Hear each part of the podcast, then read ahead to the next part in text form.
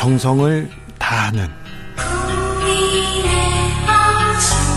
국민의 방송 KBS 주진우 라이브 그냥 그렇다고요. 정치 피로, 사건 사고로 인한 피로, 고달픈 일상에서 오는 피로. 오늘 시사하셨습니까? 경험해 보세요. 들은 날과 안 들은 날의 차이. 여러분의 피로를 날려줄 저녁 한 끼 시사. 추진우 라이브.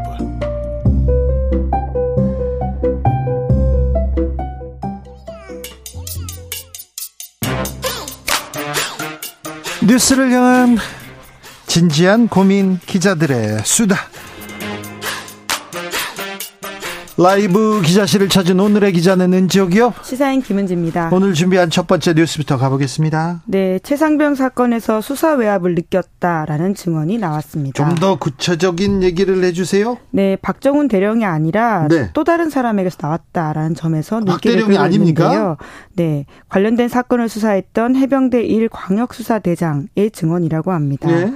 최상병 사건에서 혐의자를 제외하라는 지시가 수사 외압으로 느껴졌고 비슷한 우려를 경북 경찰청에도 전달했다라는 취지의 진술을 했다라고 하는데요. 네. 해당 인사는 해병대 최상병 사건 조사 결과를 경북 경찰청에 이첩한 당사자이기도 합니다. 네. 또한 해병대 중앙수사대장으로부터 대통령이 해병대 1사단장을 혐의자 제외하라고 했다라는 취지의 이야기를 들었다라고 밝힌 인사이기도 하거든요. 예. 이러한 내용이 수원지방법원에 사실 확인서로 제출되었다라고 합니다. 뿐만 아니라 이것은 공수처 조사를 받은 다음에 해당 조사에서 진술한 내용을 요약한 것이라고 하는데요. 그러니까 공수처, 법원에 모두 제출된 제출됐다, 예, 사실 확인서다 이렇게 보시면 됩니다. 네. 박정훈 대령은 지금 음, 보직 해임됐죠. 그리고 법원에 소송 중이죠. 네, 이제 그러다 보니까 지금 나온 사실 확인서가 이제 재판에도 어떤 영향을 미칠지 주목이 되고 있는데요. 현재는 행정 소송도 하고 있고요. 뿐만 아니라 이제 항명 혐의 등으로 기소가 돼서 형사 재판을 받고 있기도 합니다. 네. 그래서 이제 그 밖의 사람들이 그 당시 수사 상황에 대한 증언들을 매우 중요한 증언이 나왔네요. 증인이 나왔어요. 네, 이 해당 일 광수대장은 사실 확인서에서 또 이렇게 밝혔다라고 하는데 외압을 느꼈다라고서는 밝히고는 그렇게 생각한 이유를 나열했다라고 하거든요. 네, 뭐라고 했어요?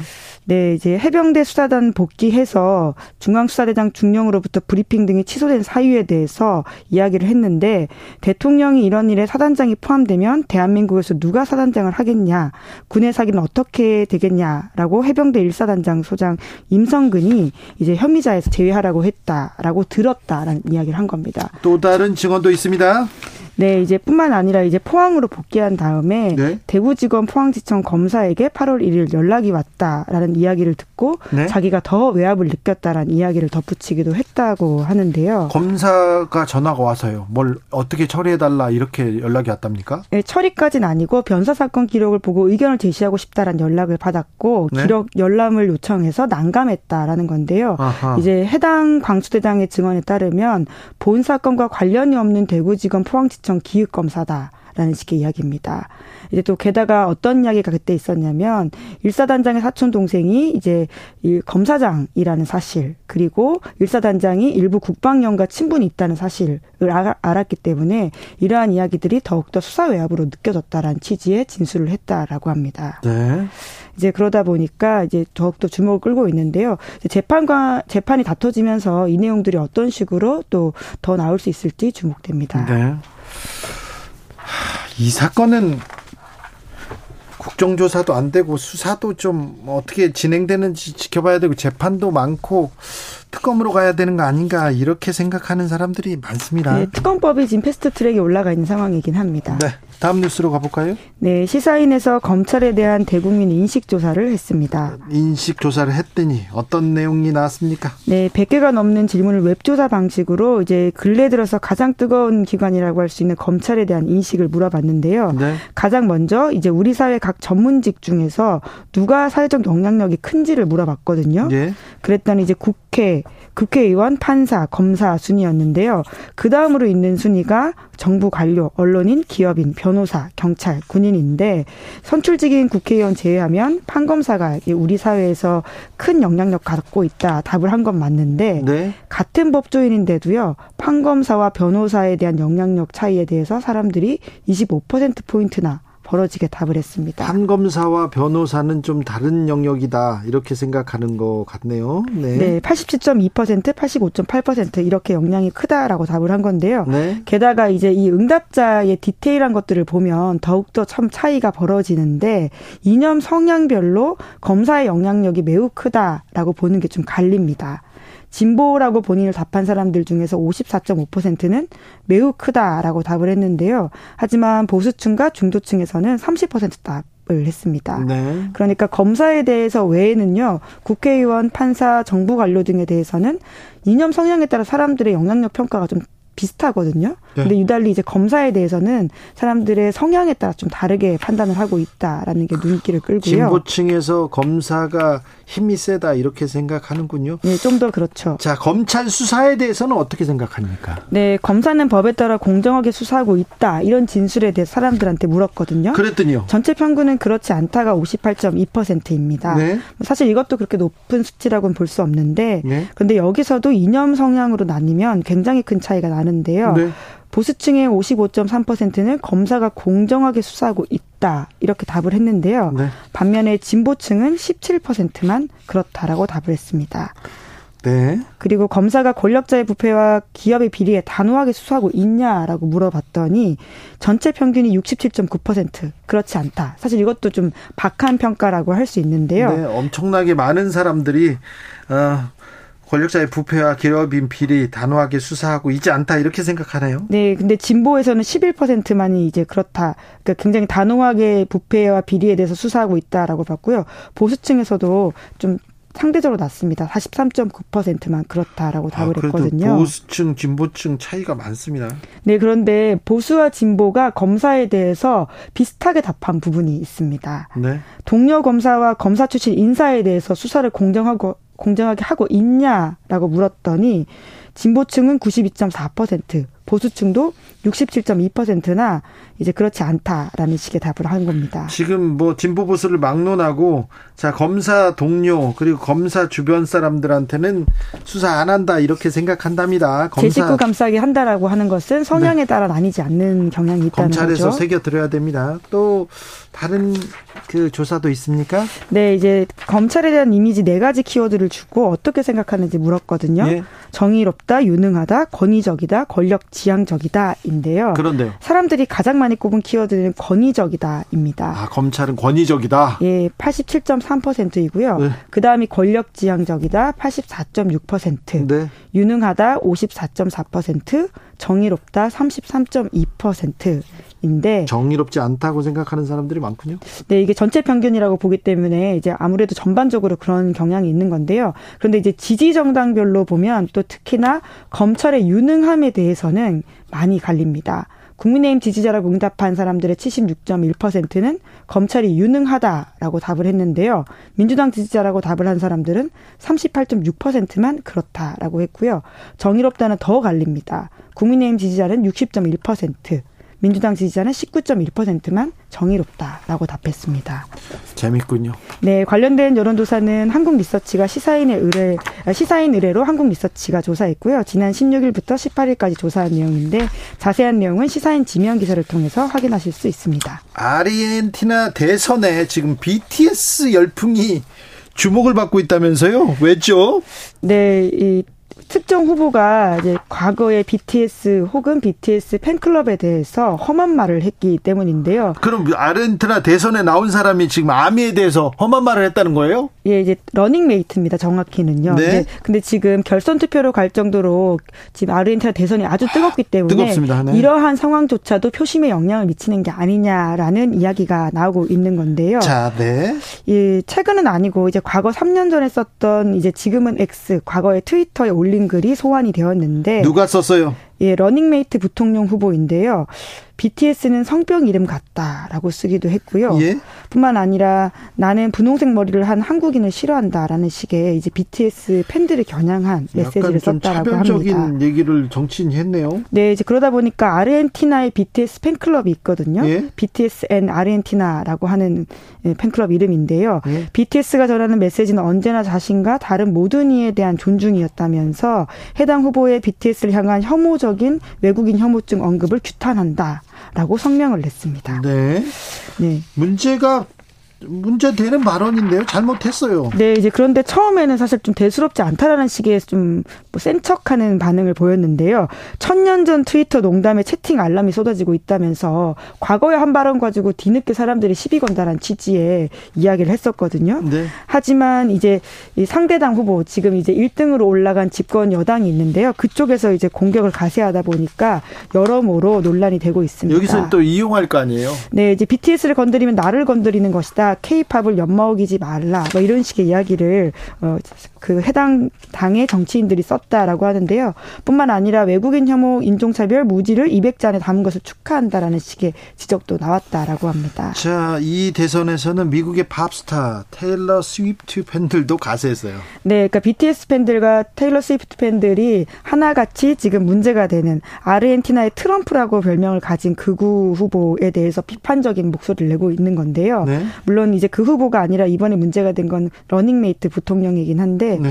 여튼 이제 구체적으로 테일러 스위프트를 해당 후보가 이제 저격한 건 아닌데 이제 아무래도 이제 결이 좀 다르다 보니까 이 테일러 스위프트 팬들도 지금의 후보에 대해서 극우 후보에 대해서 굉장히 문제적인 어, 의식을 가지고 문제 제기를 하고 있다라고 보시면 되는데요. 근데 재밌는 거는 선거 직전에 가장 중요한 그 선거 국면에서 이 테일러 스위프트가 아르헨티나에 갑니다. 공연하러 네. 가죠. 네, 게다가 이미 24만 장이 다 매진됐을 정도로 엄청난 주목을 받고 있는데요. 네. 이 시기에 뭐 테일러 스위프트가 어떤 정책 메시지를 낼 것 같아 보이진 않는데 그 팬들의 규합 그리고 그 메시지들이 어떻게 정치적으로 튈지 주목을 받고 있다고 외신에서 보도하고 있습니다. K-팝은 BTS 아미는 아르헨티나 민주주의에 어떤 영향을 미칠지 저희가 지켜보고 있겠습니다. 시사인 김은지 기자 함께했습니다. 감사합니다. 네, 고맙습니다. 교통정보센터 다녀오겠습니다. 공인혜 씨.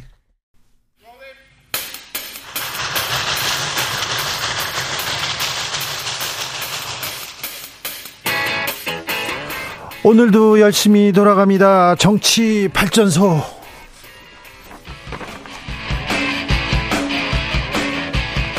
장윤선 정치 전문 기자 오셨습니다. 네, 안녕하십니까.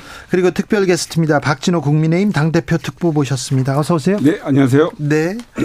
반갑습니다. 박진호 특보님. 네. 자, 오늘 윤 대통령이 국회에 가셨습니다. 네. 아, 지난번과는 좀 사뭇 달랐는데요. 어떻게 네. 보셨어요?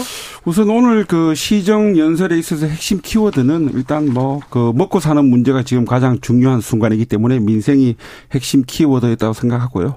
또 지금 뭐 국내적으로뿐만 아니라 대외적으로도 지금 매우 어려운 상황이 지금 처해 있는 상황이고 그래서 이제 그 현그 윤석열 정부 출범할 당시를 좀 짚어보면은 네. 과거 정부와는 좀 다른 그 국정 철학이라든지 운영 방향이 있었습니다. 저는 그중 에 하나가 이제 그 경제 안보라는 새로운 그 국정 정책의 기조를 이제 도입했다는 것이고 지금의 상황에서 봤을 네. 때 그래도 그러한 개념을 가지고 새로운 그 국정 운영 추진에 있어서 네. 그 어느 정도 성과를 보였기 때문에 좀 지금의 이 경제적 위기에 대해서는 네.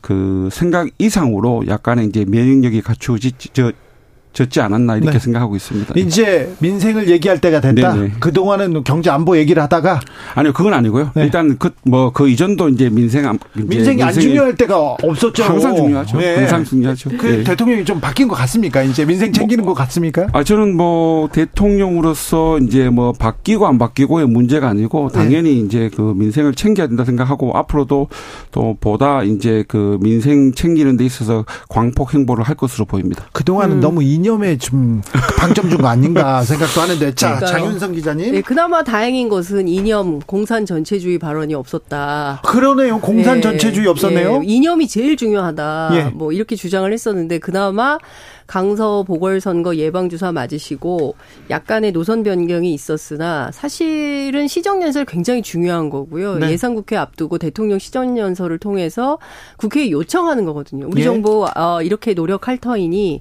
앞으로 더 열심히 할 터이니 이 예산안 꼭 통과 주십시오. 시켜 주십시오라고 이제 부탁하는 건데 실제로 대통령이 선거 끝나고 난 다음에 반성한다. 나부터 반성한다. 어, 그리고 책상에 있지 말고 다 현장으로 가라. 민생 중요하다.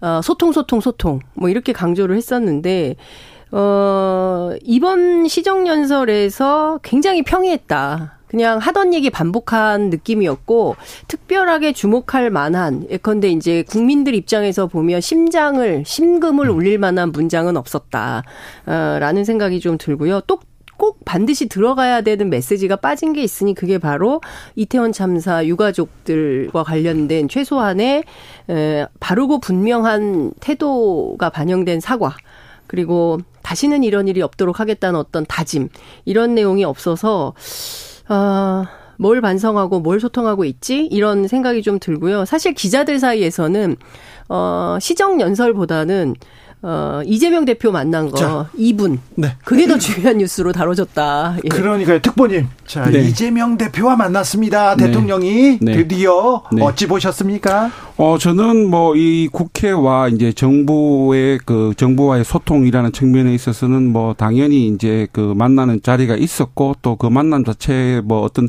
특별한 정치적 의미를 부여한다라기보다는 일단 대통령이 와서 이제 시정 연설을 하는 자리에서 또 국회의장과 이제 오부 의원이 만나는 거는 통상적인 이제 자리라고 보고요. 일단 이제 이재명 대표와의 만남도 중요하지만 저는 더 우리가 좀 관심 있게 볼 부분은 이후에 이제 그 대통령과 이제 그 상임위원장단 그 음. 그리고 이제 원내대표와 이제 오찬을 가졌고 음. 그 이후에 이제 그 비공개에서 어떠 어떠한 논의가 있었는 그 있었는지에 대한 이제 자료를 제가 좀 보다 보니까 저는 좀 앞으로 우리가 이 그 어떻게 보면 과거 건의주의 시대에 있었던 영수회담 이런 것이 아니라 어차피 음. 우리나라 우리나라의 이제 그 헌법의 이제 가치를 보다 봐도 이제 상권 분립이라는 가치 또 거기에 한 축을 담당하고 있는 국회 그다음에 행정부 수반으로서의 대통령 무엇보다 중요한 거는 국회와 대통령의 소통인 것이지 대통령과 어떤 특정 야당 한 곳. 왜냐하면 우리 국회 야당이 민주당만 있는 건 아니지 않습니까? 근데 이제 민주당에서 어떻게 보면 영수회담 아니면 여야 정 거기에 이제 여당은 당연히 국민의힘이고 야당은 이제 민주당인데 그만 다른 뭐 정의당이나 다른 정, 야당은 뭐 이렇게 전혀 의미 없는 야당으로 볼 것이 아니라 저는 좀 국회와 정부가 소통하는 데 있어서 어떻게 보면 제대로 된 첫발을 띄었고 앞으로도 그러한 기회가 계속 되기를 기대하고 있습니다. 근데 눈을 안 마주치시더라고요. 제가 오늘 이제 상세히 이제 봤는데 어, 고개는 숙이던데요. 아니 고개는 음. 숙였는데 뭐 아이 오셨냐 뭐 이렇게 하고 하는데 눈빛이 눈, 빗나갔어요. 그러니까 안 맞나요? 안 마주쳤어요. 그러니까 사진이 대체로 이재명 대표 뒤통수와 윤석열 대통령 이렇게 눈을 동그랗게 뜨는 이런 장면 그리고 제가 영상으로 확인했을 때는 시정연설 마치고 나가면서 이제 여당 의원들이 전부 기립해서 박수치고 악수하면서 쭉 나가는데 그 끄트머리에 있잖아요. 본회의장 네네. 나가는 그 출입구 앞에 네. 이재명 대표 계속 서 있었어요. 계속 서 있으면서 이제나 저제나 이제 오나 했는데 나가시다가 살짝 몇 걸음을 뒤돌아서 마지막에 악수하고 빠지는 이, 이런 장면이더라고요. 근데 어 저는 그 장면 보면서 아 이재명 대표가 많이 기다리고 있구나. 어, 그분과 만나기를 음. 많이 기다리고 있구나. 근데 저는 앞서 말씀하신 대로 지금 뭐 어, 국회에 여당 그다음에 이제 두 개 야당 있고요. 진보당까지 하면 이제 세 개 야당이 있는 건데 그 원하면 싹 다 만나서 협치의 장을 만들어라. 그리고 사실은 어 가계 부채 위기부터 시작해서 경제 위기 심각하다는 얘기가 계속 나오고 있습니다. 민생 뭐 더 말할 강조할 이유도 없는 수준으로 지금 극단적인 상황으로 가고 있는데 네. 그러면 네. 대통령이 서둘러서 만나서 법안이라도 뭐라도 좀 통과시키겠다라는 얘기보다 더 적극적으로 나와야 되는데 지금까지는 그런 태도는 아닌 것 같아서 많이 걱정이다라는 생각이 듭니다. 뭐 그 말씀 뭐 저는 이제 좋은 이제 말씀이라 생각을 하고요. 근데 다만 저희들이 이제 입장에서 봤을 때 만약 이제 민주당이 이제 음. 그러한 모습에 있어서 진정성을 보이고자 한다라고 하면은 사실상 지금 국회에서 이제 다수의 의석을 이제 그 가지고 있고 또 자기네들이 사실상 그 다수의 의석을 가지고 지금 처리하고자 하는 법안을 법안을 강행을 뭐 지금 처리를 음. 지금 주장하고 있는 상황에서 그 부분에 있어서 어떻게 보면 좀 진정성 있는 모습을 보여야 되지 않을까. 또 다른 한편으로 봤을 때는 네. 지금 이재명 이제 그 대표가 복귀하고 나서 본인이 이제 메시지를 내는 데 있어서 하루는 뭐 이 대통령하고의 그 소통을 또 강조하면서 또 다른 장소와 다른 계기에는 지금 내각 총사퇴를 조정하고 있는데 음. 그거는 제가 봤을 때 앞뒤가 맞지 않는 얘기죠. 내각 총사퇴를 주장하고 지금의 내각과는 더 이상 일을 못 하겠다. 너희들은 잘못했으니까 다 떠나라고 있다고 하면서 다른 한편으로 그 내각의 행정부 수반인 대통령하고 만나서 이야기하고 싶다. 이거는 좀 제가 봤을 때 앞뒤가 맞지 않은 얘기 같습니다. 이거는 뭐 앞뒤가 맞지 않다기보다는 맥락이 너무 길어서 그걸 다 네. 설명하기는 어려울 것 같고 중요한 건 양곡관리법부터 시작을 해서 지금 노조 법 2, 3조 이제 노란봉투법 그 다음에 방송법에 이르기까지 판판이 그 국회에서 의결하는 것마다 대통령이 이제 거부권 행사를 하고 또 국민의힘에서 거부권 행사를 요청을 하고 이러면서 입법도 안 돼. 그 다음에 뭐 방통위원 같은 경우는 최민희 의원 지금 7개월이 다 되도록 임명장도 안 줘. 그러니까 입법이면 입법 뭐 사람이면 사람 어느 것 하나 국회가 요구하는 바대로 잘 안 되는 것이고 의결까지 맞춰도 통과 대통령이 임명장을 안 주는 방식 으로 식으로 계속 일을 하기 때문에 어 정쟁만 있고 협치가 없는 이런 상황인 것이거든요. 그래서 말씀해 주신 대로 국민의힘이 됐든 민주당이 됐든 국민들이 바라는 것은 소통을 통해서 실제로 손에 잡히는 어떤 결과물을 가지고 와달라라는 게 국민적 요구 아니겠습니까? 그러니까 네. 그런 점에서는 니탄 네탓 공방하는 것은 이제 옳지 않은 것 같고 정부 여당이 먼저 더 적극적으로 민주당도 마찬가지겠지만요. 음, 뭐 협치한 뭐 노력이 필요하지 않을까 싶습니다. 그 협치를 통한 소통 그리고 또 이제 우리 국회에 있어서 이제 정쟁 그리고 또 이제 대통령 과의 이제 그런 문제는 사실상 제가 봤을 때는 여야 어느 한 정당의 차이가 아니라 지금 사실상 뭐 지금 이제 야당이 여당이었을 때도 마찬가지고 사실상 네. 근데 이게 문제가 뭔가 하면 국민들의 입장에서 봤을 때는 누군가는 손을 놔야 되는데 그 누군가가 항상 바뀌니까 음. 자기네들이 예를 들자면 이제 집권 여당이 되었을 때 자기 당이 다수당이 되었을 때는 놓지 않는다는 거예요. 그리고 사실상 저희들이 과거 또 뭐 여세 여소야대 상황에서도 지금 국회에서는 어쨌든 간에 뭐 집권 여당이 손을 놓는 것도 중요하지만 다수당이 어떻게 보면은 사실상 네. 막강한 권한을 가지고 있기 때문에 국회 내에서는 지금 좀 특보님께서 음. 계속 다수당 얘기하는데 네. 국민의힘 당대표 특보니까 제가 말씀드릴게요. 네네. 일단 책임과 권한이 정부 여당에 있잖아요. 맞습니다. 그렇잖아요. 네. 네. 그래서 이렇게 정치가 계속 꼬이고 협치도 안 되고 그러면 음. 일단 국민들은 둘다다 다 보기 싫다 그러면서 저, 정부 여당한테 음. 먼저 이렇게 책임을 물게 맞습니다. 그렇잖아요. 네. 네. 그게 참. 바로 강서구청장 그, 보궐선거 음. 결과죠. 그 이후에 좀 봐야나 했나 그 얘기를 들으려고 했는데 일단은 이 정도로 듣고요. 자. 대통령과 민주당 대표가 손을 잡은 날, 잡은 날, 김기현 대표가 김포 카드를 꺼냈습니다. 총선의 음. 메가통급 이슈가 될 것 같은데, 자, 요거 오 총선용입니까, 특보님?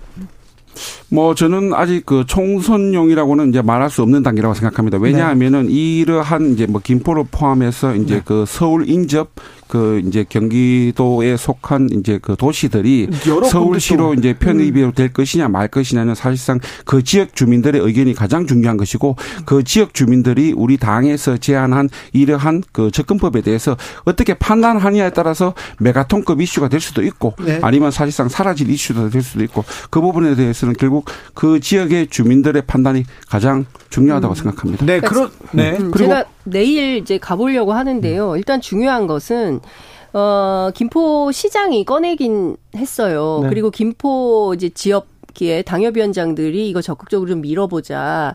특히 이제 김동연 경기도지사가 경기 북도 얘기를 하니까 일종의 맞불 카드로 어, 서울 편입 얘기를 꺼낸 건데 중요한 건 김포시 의회 안에서도 컨센서스가 없는 거예요. 그래서 이거 뭐냐 당신들 설명해라라고 하니까 다음 주 수요일 11월 8일 어 이제 김포시장이 김포시 의회에 와서 설명하겠다 이러는 거예요. 그러니까 중요한 것은 내부에서 전혀 김포 동네 사람들조차도 이거 어떻게 되는 거야 이런 분위기고 아니고 일단 부동산만 들썩들썩한 이런 상황이 되는 거예요. 네.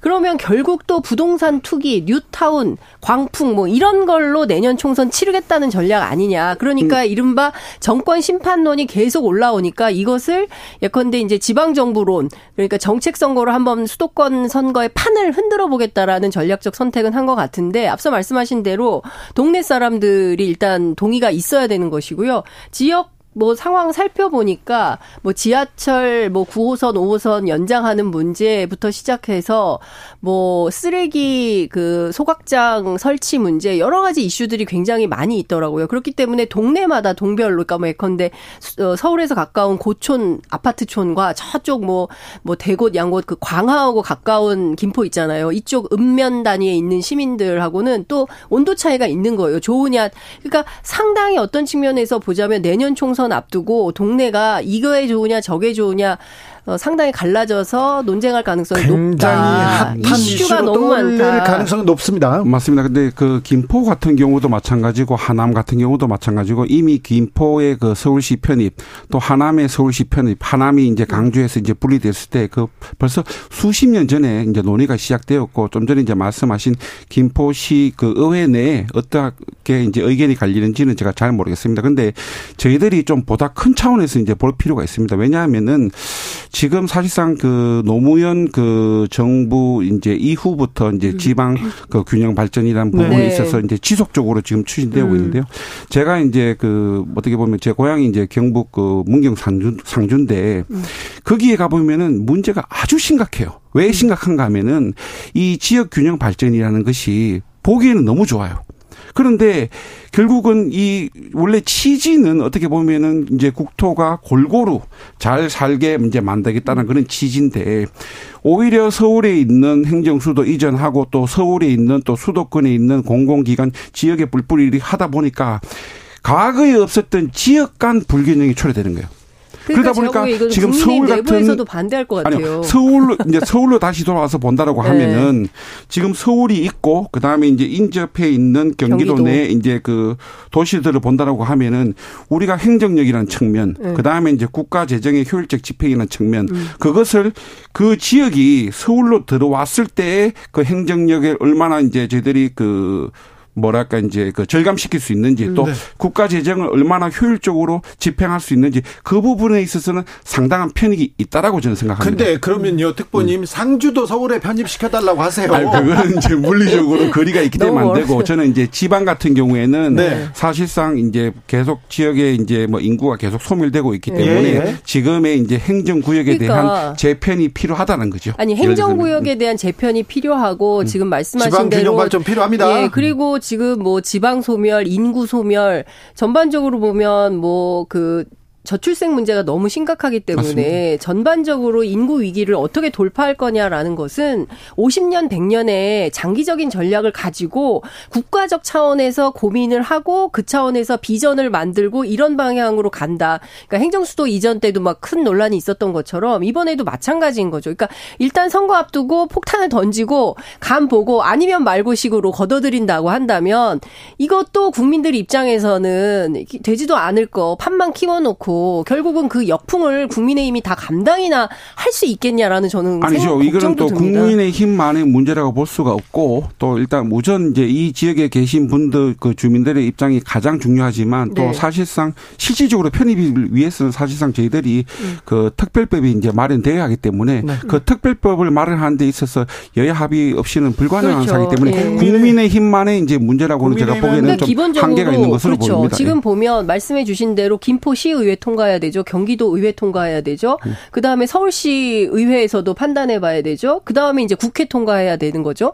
그러니까 지금 뭐 너무나 많은 허들이 있는 거예요. 근데 그 허들들 다 절차들 무시하고 일단 던져보고 그리고 이제 앞으로 보수 언론들이 세게 쓸 거면 오늘부터 이제 쓰기 시작했어요. 네. 그래서 이게 선거 분위기를 이쪽으로 몰아가는 듯한 느낌은 드는데 국민들이 이제 옛날하고 다르기 때문에 다 정보 자료들을 찾아보고 판단해서 조만간 뭐 여론조사 결과 나올 텐데요. 네. 그 결과 보면 오래가지 못하는 상태에서 끝나지 않을까 싶기도 합니다. 서울 구상 지금 국민의힘에서는 속도를 낼 전망입니다. 음. 국민의힘에서는 김포 서울 편입 입법 추진하기로 했고요. 성남 구리 하남 등도 거론하기 시작했습니다. 광명에서도 과천에서도 여기저기 손들고 나오기 시작했습니다. 저 그러면 우리 고향은요 또다 그렇죠. 얘기 나올 네. 텐데 네. 자이 문제는 어떻게 될지 모르겠습니다. 자 박진호 국민의힘 당 대표 특보님 하나 물어볼게요. 네. 아, 두 가지 물어보셔도 됩니다. 네, 네. 두개 물어볼게요. 네, 네. 이뇨한 혁신위에서 이렇게 네. 자 영남 중진 낙동강에만 머물러 있지 말고 험지로 가라 이렇게 하면서 김기현 대표 얘기도 나왔었는데요. 김기현 음. 대표가 뭘 하든가요? 이 얘기에 대해서는 아직 뭐 본인이 이제 혁신위에서 공식적으로 이제 의결 과정을 통해서 이제 최고위의 건의를 하게 되면은 음. 자기도 이제 공식적인 이제 입장을 밝힐 이야기고요. 아, 또 혁신위가 이제 어떻게 그 앞으로 활동하느냐에 따라서 네. 또그 활동이 성공적이냐 성공적이지 못하느냐에 따라서 김기현 대표 역시도 그 리더십에 상당한 어떻게 보면 타격을 받을 수 있기 때문에 네. 일단 뭐 김기현 대표 입장에서는 사실상 어떻게 보면은 간단히 생각하지는 음. 않을 것 같고 결국은 본인의 입장에서는 뭐 당을 그 최우선시하는 결정에 내릴 것으로 저는 확신하고 있습니다. 하나 더 물어볼게요. 네. 인유한 혁신에 대해서 당내 의원들이나 음. 당내 주변에서는 어떤 얘기합니까? 일단 뭐 여러 의견이 이제 나뉘고 있고요. 네. 근데 저희들이 이제 그 강서구 그 재보궐 선거 이후에 일단 당의 그 변화와 혁신이 필요하다는 것에 대해서는 뭐 당 내외적으로 전혀 이견이 없는 상황에서 음. 우선은 일단 그 당내 중로는 그 혁신위원회의 활동을 지켜보고 그에 대한 음. 평가는 혁신위원회가 지게 될 것이고 또 달리 어떻게 보면 우리 당내 의원들도 그 책임으로부터 자유로울 수는 음. 없다라고 생각합니다. 예? 거의 대변인식으로 말씀하셔가지고 제가 모범 답안을 착착착 나오네요. 모범 답안 준비해 오셔가지고. 아, 네. 네. 아 그래서 그 국회 주변에 떠도는 얘기를 제가 네. 말씀을 드리면 일단 김기현 대표 화가 많이 났다. 음. 어, 그러니까 본인도 모르는 사이에 본인 이름이 막 나오고. 이건 대표 흔들기 아니냐 그런 네, 얘기 그런 얘기도 나오고. 예 그리고 이게 지금 술자리에서 안주로만 다뤄도 될 얘기를 이렇게 막 얘기를 하니까 의총에 서도 상당히 분위기가 험악했던 것이고 일단 던지고 보긴 하는데 무책임한 거 아니냐. 그러니까 오늘 같은 경우에는 영남 의원들이 아니 무슨 수도권만 어렵냐 대구도 어렵다 무슨 소리야 부산도 어려워 선거 쉬운 데가 어딨어 다 어려워 이제 이렇게 하고 나오는 겁니다. 그러니까 온 동네가 지금 다 어렵기 때문에 아무도 험지 갈 사람은 없게 되는 거예요. 그래서 심지어 이준석 전 대표 같은 경우는 어떻게 얘기를 하냐면 차라리 예? 차라리 불출마를 하면 했지. 누가 서울에 와가지고 돈 쓰고 힘 쓰고 어려운 선거 하겠냐. 그냥 차라리 그만해라. 라고 얘기하는 게 낫다라는 얘기도 하고 있고요.